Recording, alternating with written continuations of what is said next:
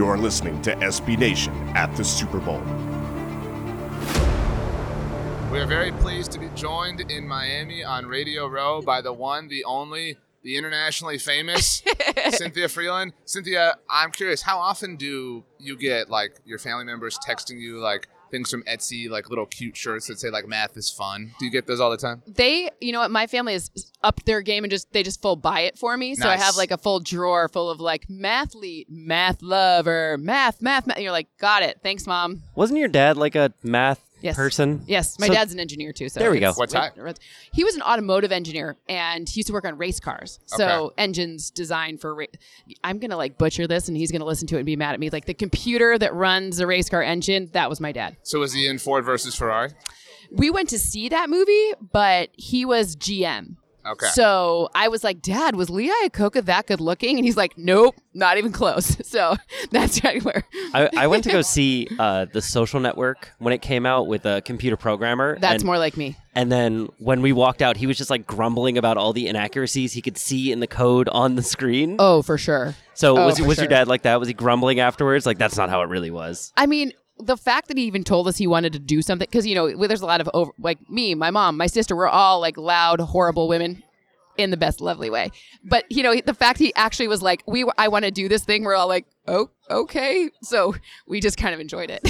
So you said the social network programmer was a lot like you. Everybody knows you're an analytics queen, analytics god, all of it. How many devices do you use? I'm always curious. Do you have like 6 iPads or like MDM, whatever? I don't know. Yeah. So the interesting part is most of the time I carry my laptop with me. Like I only have my laptop out here in Miami because I can like VPN into my home computer. So my like everything at home, I've got a bunch of screens. I kind of look like I used to be a banker. So I'm like used to that multiple screen like lifestyle, right? So at home I use multiple screens, but on the road I only take my laptop because if I were to try to travel with, you know, the stuff that sits in my closet, it's just way too much computer. It'd be like an extra whole bag. Do you run it all off your own servers or do you have like a cloud server somewhere? I do have a cloud. Okay. You know? Yeah. We don't say it. I mean, because be careful. Actually, you know, they sponsor my stuff and I'm like, can you come on AWS? Like my stuff runs through AWS and I'm like, can I have it for free? No, not seriously. Yet. I want you on the commercial where it's like AWS does this and that and this. I want it to be like Cynthia's. But then the problem is then like on game day morning, like the Microsoft Surface tablet, so like it kind of conflicting. So what's the most predictable analytics thing you get all the time? What's the most, like the highest win probability and stuff like that? That what you get all the time? Yeah, I think people want to know win probability probably the most. I get a lot of people who come up to me and ask me who they should play in fantasy for certain things, which is like... I text you my start sits every week. No. I mean, like, I think I get a lot of questions like that, but I think also, like, the people who understand it, when they see, like, a high number. So this past season, anything that was, like, over 60% of the simulations turned up. It's like Monte Carlo simulation. So when it was more than 60%, it's like, this sounds like my Anchorman stat, but like, you know, that was up in like 76% correct. So people would be like, which one are your 60%? I get that a lot. Like, what's over 60 this week, Sin? You know, and you're like, okay, awesome, this. All right. I have like 3 questions I'm going to hit you with like real quick. Let's go. The first one, because I just want the shortest answer possible. Yep. Who's winning the Super Bowl? Chiefs. Cool. Second question.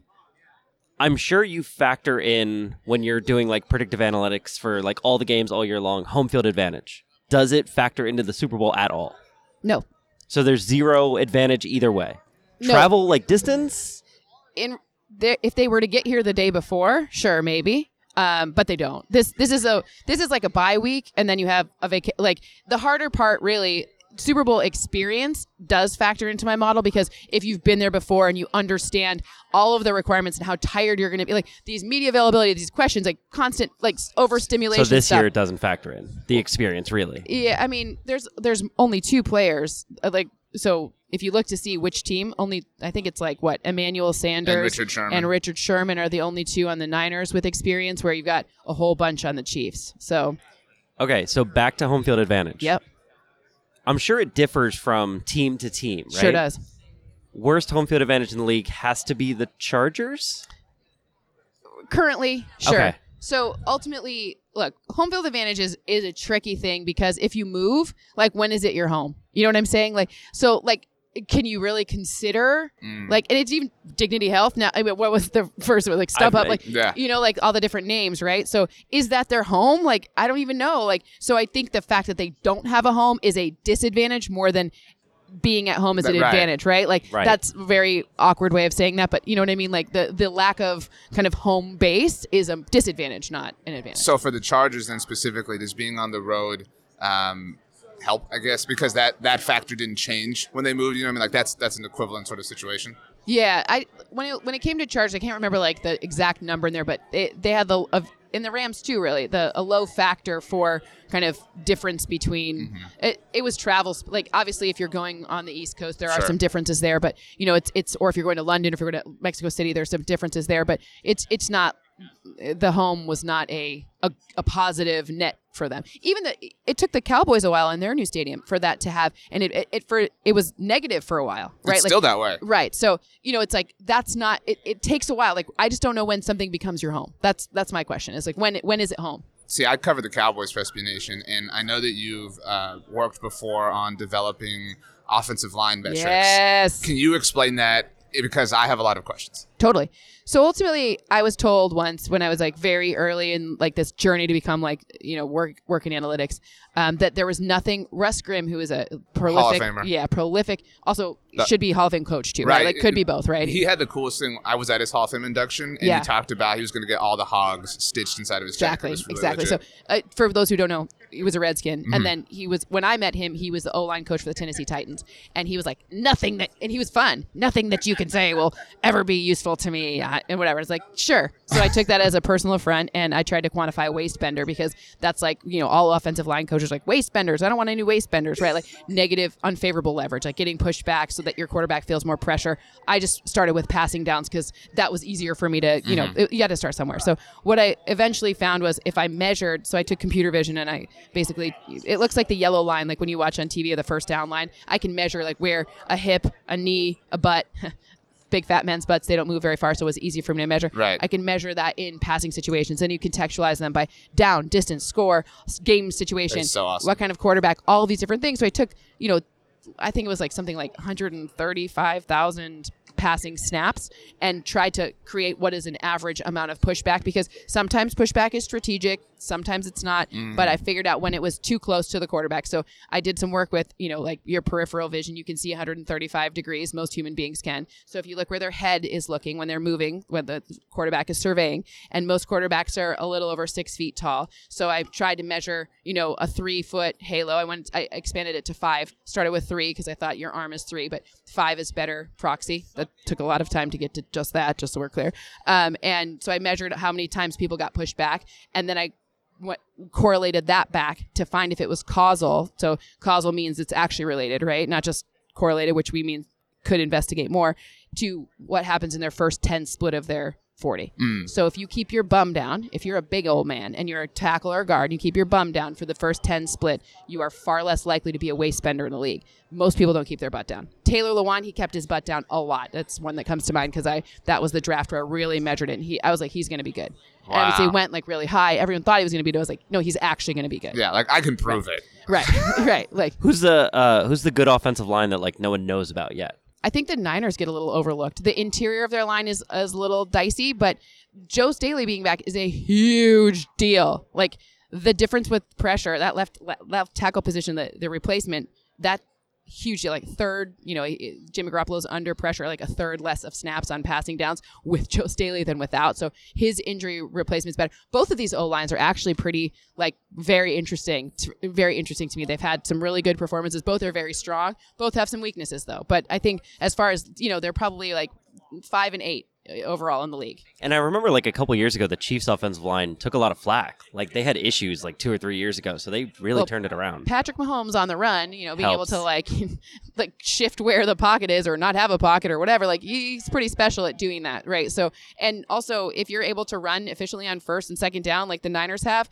well, your pocket's a little bit more protected because all of your passing options are then available on 3rd and short, right? Or a running option. So you keep defenses a little bit more honest. So the shape of the defense is really helpful, you know, if you're not constantly facing 3rd and a million, right? Like or 3rd and long, or you know, if you're not constantly in these like really unfavorable situations, then the shape of the defense will help dictate how the O-line can help. They all work together. Philip Rivers will know that. He does know that. You uncover and unturn a lot of stones, as evidenced by the 3 foot, 5 foot halo. Yeah. What is the most ambiguous quality? And because I have to imagine, like, measuring the offensive line thing, like Pat Mahomes has to make that difficult because it's not this sort of stationary thing that it always is. No, but the lucky thing for me is that to do good data science, in my opinion, you know, what I've been taught is you take a historical sample and then you measure it against like the current sample, mm-hmm. and you find doppelgangers, so things that resemble other things, right? So the doppelganger set, the historical set, gives me a good basis because there weren't a lot of like super mobile quarterbacks like Patrick Mahomes. So right. It actually shows how like good he is above that, as opposed to like influencing like when. So like there were a lot of pocket passers in my sample, right? Mm-hmm. So that actually helps me. So that I got lucky on that one. Sure. Let me be clear. Some things I don't get lucky on. Like it's way more ambiguous to me. Safety play, the impact of safeties, and you know, not having to drop, like when you have 7 in coverage or when you have this 5 in coverage, like all these different sort of like defensive schemes. Like that's a lot harder to quantify in terms of like, all right, because I've been spending a lot of time working on way too much time. I got to figure out safeties better. That's like a 2-year project. What have you learned so far? That they don't get a lot of shine, but they're super important, and you only really know when they aren't there. Mm. You know what I mean? Like Tyrann Mathieu when Tyrann Mathieu's able to be, when you see him, it really, like when he's doing what he's doing well, which is like not biting on play action and staying back in coverage, you know who gets the sack? Chris Jones. So it's really not easy to quantify, like, hey, he's smart enough not to get out of position. Yeah. So that's hard. And you got to, I mean, look, the Chargers safeties are awesome, right? Like they're different kind of types of safeties, but mm-hmm. like, you know, like when Adrian Phillips and Derwin James were together, that's a way better situation. So it's funny you're talking about like trying to understand safeties better, because I remember your obsession with Jamal Adams. Oh, I'm still obsessed with him. Future Cowboy Jamal Adams. So and probably we don't need to go into Jamal Adams. I did Jets preseason, so we don't. But my question to you is: have you started looking at the draft this upcoming year? Who's your favorite player that you're just like, I really want him to end up on the Detroit Lions? Oof. Well, I don't know if I would like wish that fate on anyone. As a lifelong Lions fan, I like, it's very difficult to like, I mean, look, I will always love them, but as I'm a long suffering Lions fan. Look, the Lions are lucky because the things that this draft are really good for, namely wide receiver, like you could throw a dart and hit a great wide receiver in this draft class in the first 2 rounds, right? But Lions are kind of lucky. Like, they don't need it. So what I'd really like from the Lions is some good effing strategy. Give me Chase Young. Mm-hmm. Give me Chase Young. Like, you have the 3rd pick. There's a bunch of people who need quarterbacks. Like, strategically figure it out so that you can maybe, like, trade back 2, get someone good, like, or get Chase Young. One or the other. Yeah. So what I was trying to ask, who is your Jamal Adams this year? Who's the guy that you look at and you're like, he's going to be an impact player the moment he steps on the field? Well, it's Chase Young. Like he's my best player in the draft. Like Gina's now very excited. You are perfect. I mean, I'm from Michigan, saying that too, so you know, like this. Absolutely. And yes. I went to Northwestern, which doesn't count because it just doesn't. But yeah. Who on the subject of Jamal Adams, I guess Grant Delpit or Isaiah McKenzie? I know it's really early, but where do you fall right now? Whew. That's a great question. I'm gonna have to look at it a little bit. I mean, I want to say I've done more work on Isaiah McKenzie, so I'm a little biased still with it. I'm not, like, I kind of start where people don't start, because I, like, so the way that my draft prep works is, like, as these people are, you know, they'll make lists and they'll do all these things. Like, my sweet spot is, like, I want to help teams. So right now I work with teams. So, like, in this time of year, like, once TV switches over to draft, I'll do more TV on draft and talk more about these first round guys. But right now, teams have, like, I consult with teams and I help them create a strategy for free agents. So I've been a little bit more focused on, like, acceptable substitutes, free agent versus draft, to try to navigate like the wide. So I've been really focused on the wide receiver situation, because, you know, if a team's really smart, they'll go snag a wide receiver. Like, go pay Emmanuel Sanders right now because it's a known quantity, yeah, right? But only if you have the other personnel that make that work. So I've been really focused on, just because there are so many, that's kind of where I've spent my time focusing. That's fascinating. I'm sorry, I couldn't help but laugh at, like, the Lions fan saying, like, go get a known quantity wide receiver, and then, like, don't go get a wide receiver when you don't have the rest, because of their history of just, yes. Yeah, no, I lived it. Yeah. I lived it, so... Okay, so one last question. I was telling RJ earlier that I love to ask you questions about, like, have you factored in this? Have you factored in this? Yep. So I'm going to pay Gina back because she was just riding high and now she's going to be riding low. Kyle Shanahan, 28-3 factor in at all? Sure, because when you have 28-3 and you create some, like, look, I specifically remember Devontae Freeman not picking up a blitz. That really changed the cadence of the end of that game. And I asked Marshall Falk, who was working at the NFL Network at the time, I go, did he not pick that up or was that play call? And Marshall looked at me and he laughed. He goes, I would have made that block. Mm-hmm. And I was like, I know you would have, but like, you know what? So the play call, it's not that you got stung so bad. It's the decision making after that. Like, and you've seen Kyle grow at like just a ton. But it's still in his history. Right. Sure. It's just like it's in, you know, your history that you know, in Little League, like, you know what I mean? Like we all have our history. Just most of us, you know, it's not really at the Super Bowl with millions and millions of people watching, you know? That's interesting. Kind of like, you know, we've all like burned our hands or whatever. I mean, it's just sort of muscle memory at that point. Totally. Cynthia, bring the podcast back because this was fascinating. I know. Let's go. RJ was a listener. He was a listener. Game Theory and Money podcast. Listen, first of all, anything you do with Matt Money Smith is like it's gold. You guys are great together. And nobody makes me laugh like unexpected. Like Money will just like look at me and say something and then I'll like uncontrolled. Like, and it's real too. It's not like a courtesy. Like, you know, the TV like, nope. It's like I'm on the floor. Like can't breathe. Bring it back because the O-line thing, the safety thing, it's incredible. Cynthia Frelund, Queen of analytics, queen of everything. Thank you so much for taking the time to join us. Thank you so much for having me.